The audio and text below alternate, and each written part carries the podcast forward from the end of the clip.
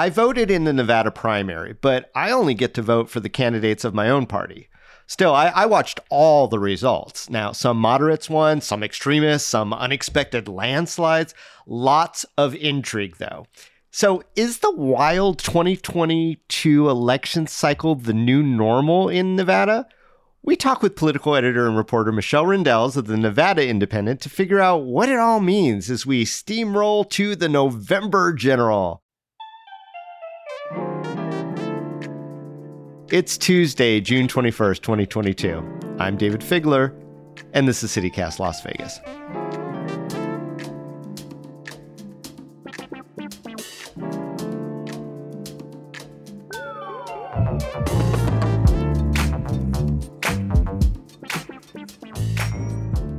Michelle, welcome to CityCast Las Vegas. Thanks for having me, Dayvid. Uh, it's it's my pleasure to have you because I know you're so thoughtful and, and you you watch these things so carefully uh, that your insights are going to be really, really valuable. So I, I think anyone who's listening in is going to wonder how this whole primary system shook down, especially as this might be one of the last closed primaries that we have if those voters who want an open ballot have their way or you know those individuals who are pushing for that. So let's just jump into the the hot hot races of the primaries what primary races were the most hotly contested and which ones were you watching closely?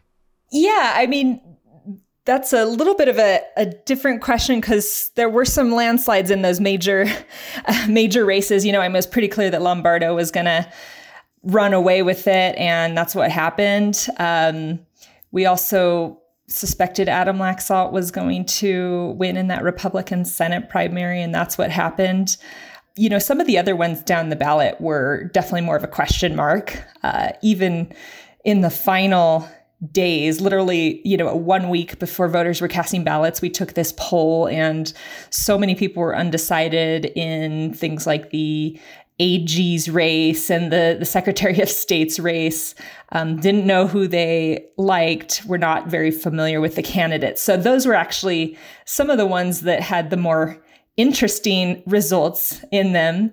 Um, we saw, for example, Sigal Chattah defeat Tisha Black in the Attorney General primary for the Republican side, um, which we really didn't know how that was going to turn out. Our polling showed it was closer than it actually was. And I want to talk about that one.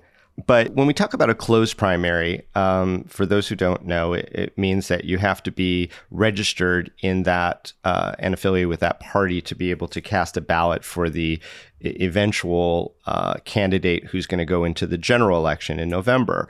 What what is it about our closed primary system and that that 18% number of people who actually turn out that shapes who the victor ultimately becomes? Yeah, well, we're seeing Nevada wide, more people registered nonpartisan. I mean, I think we have, you know, 35% or something like that of Nevadans are registered nonpartisans these days. So, you know, unless someone took the time to switch and register with a major party to participate in the primary, you are getting a smaller um, pool of folks weighing in on these races. And so you probably are seeing a little bit more um, concentration at the edges of the political spectrum in these primaries. And I think um, that's probably why you're seeing some of the the folks down ballot that won uh, that we got to see. You know, Jim Marchant and and Sigal Chattah. You know, what does that mean when we move into November and we bring in all these nonpartisans and and the Democrats into the mix? Who knows?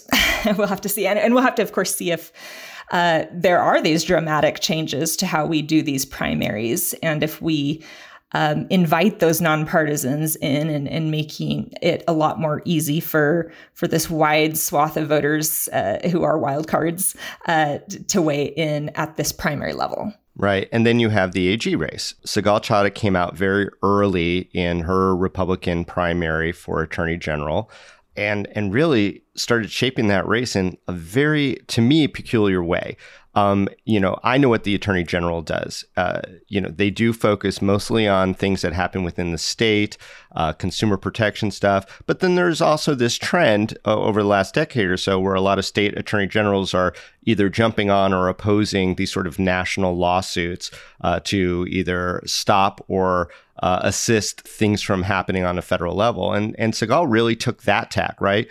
Um, she had very incendiary uh, ads early on. She was attacking members of the congressional squad. She says she's going to go after them.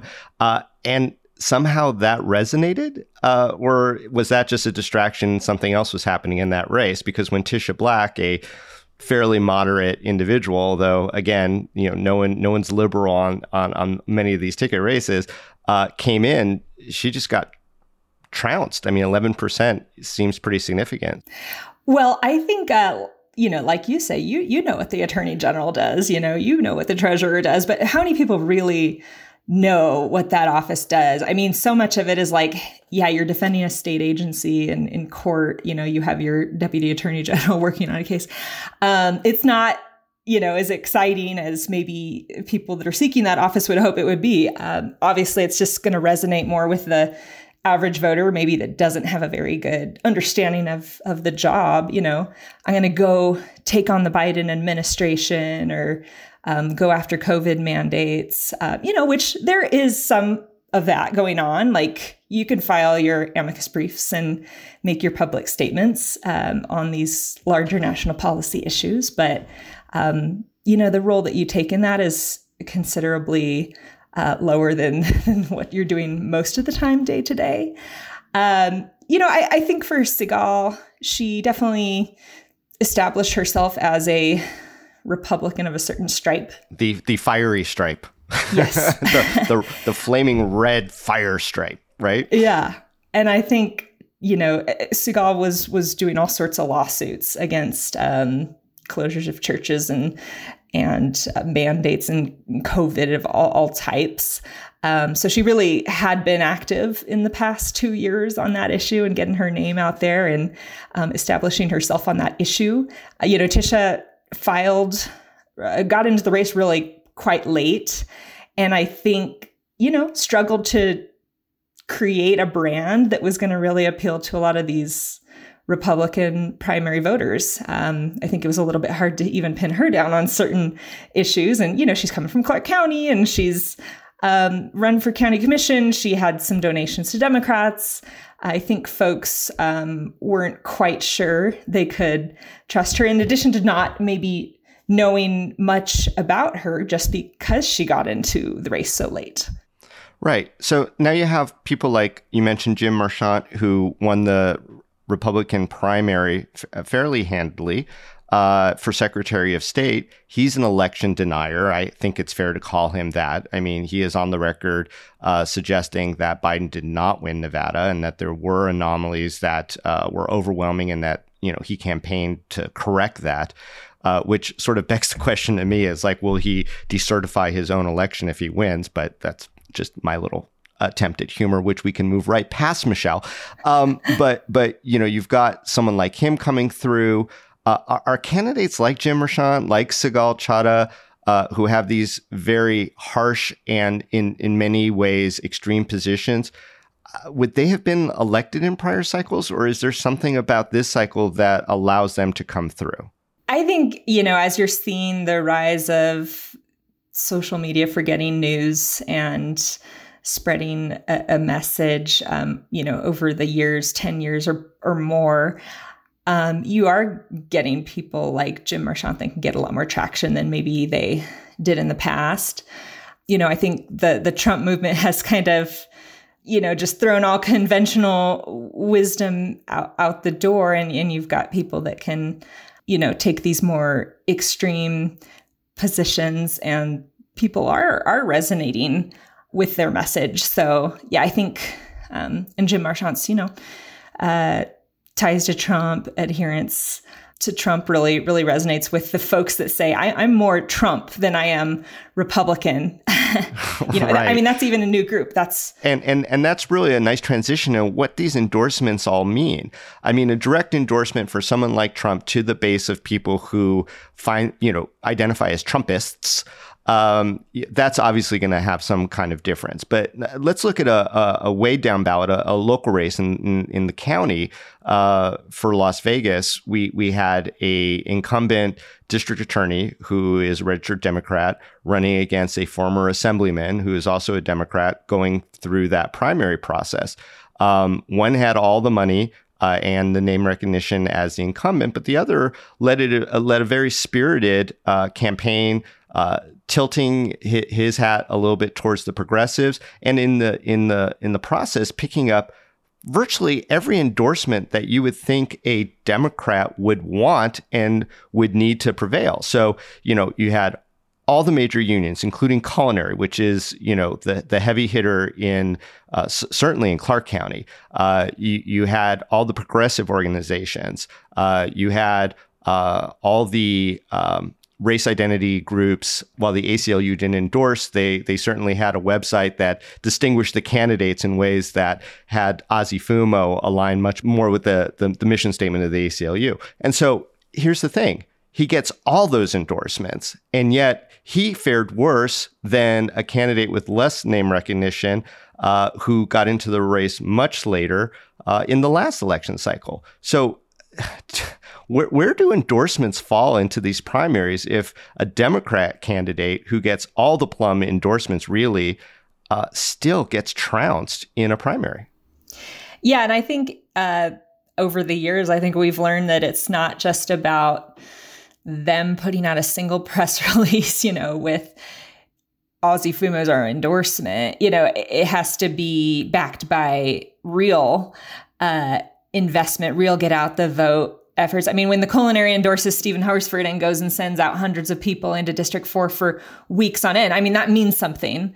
Um, mm-hmm. But were, were, all these groups putting in, you know, 100% effort and truly felt so fed up that they they put, you know, everything they had into the district attorney's race, or were, was it a bit of a, you know, we want Ozzie to win, but he's up against a tough road, and you know, if this is Ozzie's first time in this DA race. I mean, he ran for a Supreme Court last time, and then he was running for assembly um, prior to that. Um, you know, oftentimes your first time is not going to have you're not going to be cemented in folks' mind as much as um, in subsequent runs. I mean, I look at like, you know, in, in CD4, Sam Peters had to to run his whole campaign um, in 2020 and lose and get second place to Jim Marchant. He, he tries again, and, and he's had you know two years really of of people seeing mailers and, and things like that. So I think part of it can be just the repetition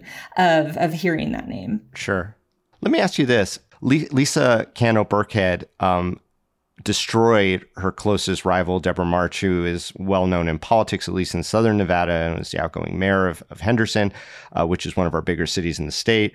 Does that bode as a good sign for Sisolak and his strength uh, among voters as he goes into the general against Lombardo? Because I think, apart from some of the the, the key races that are being looked at nationally, uh, from a Nevada perspective, I mean, all eyes are going to be on the gubernatorial race.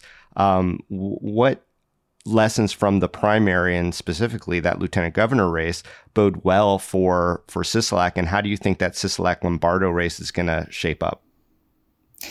You know, I think with the Lisa Cano Burkhead situation, where Governor Sisolak really took an active role in the final weeks to boost his candidate introduce his candidate, um, appear with her, say she's my chosen, uh, you know, selection for for lieutenant governor. You know, I, I, think you saw Democrats really fall in line with that and um, listen to him as sort of the the head of the party on that. Um, how does that translate into um, a general election? I mean, I think. I mean, I think he's doing a good job in that sense that that tells me he's he's doing a good job consolidating that democratic vote but uh, you know, as this group of nonpartisans gets bigger, um, as we see different parties at different levels of energy over the the 2022 general election. Right, right. Um, you know, I don't I don't know if that's going to directly translate into people are very excited about Steve Sisolak um, and really want to turn out. I mean, I think that's just a subset is, but but what does that say anything about the middle that that they're really going to have to to win over at a time when there's a lot of external headwinds going on with the economy at large and and Biden's unpopularity. So yeah, I'm not sure we that, can read much. Right, and how that impacts our state to be to be seen. Uh, are you looking forward to this political cycle? I mean, you're a political reporter and editor, of course. Uh, it's your bread and butter. But uh, are you looking for any moments of fun? What would be fun, Michelle, for you as as this uh, race comes to its logical end in November? Well, as a a state government reporter who kind of lives and breathes the legislature when it comes uh, when the session comes around every two years. You know i really love the governor's races and find those fascinating. And how do they propose dealing with taxes and how do they um, propose resolving the education issues? Because we see that play out um, in the legislature and we get to see if these campaign promises translate into anything real on the ground when it comes to legislative sessions i love to hear what they have to say right. um, about these policies and this is going to be a very interesting governor's race. So that's the number one for me. Got it. Michelle Rindels is assistant editor and reporter at the Nevada Independent. Uh, it's so great to see you. Congratulations on all the things happening uh, over at the Nevada Independent and in your personal life, too. I'm going to just say I'm just pleased as punch to see that uh, uh, recently married, you're having a baby on the way, everything's really good. But, uh, you know, that election is going to probably distract you a little bit from some of the joy there, but hopefully you'll find joy in it as well. Thank you so much for joining us today on CityCast Las Vegas. Yeah, thanks so much, Dayvid.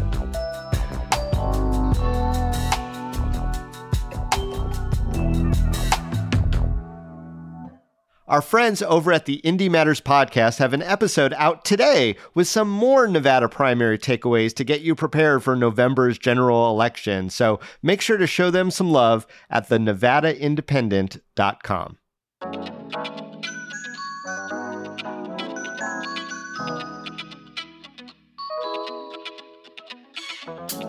The polls are closed for today here on CityCast Las Vegas. If you enjoyed the show, tell a friend, rate the show, leave us a review like this one from Ol Shatterhands, who says, Finally, I'm so glad Vegas has something like this. Thank you, Ol Shatterhands. Don't forget to subscribe to our morning newsletter, too. We'll be back Thursday morning with more news from around the city. Talk soon.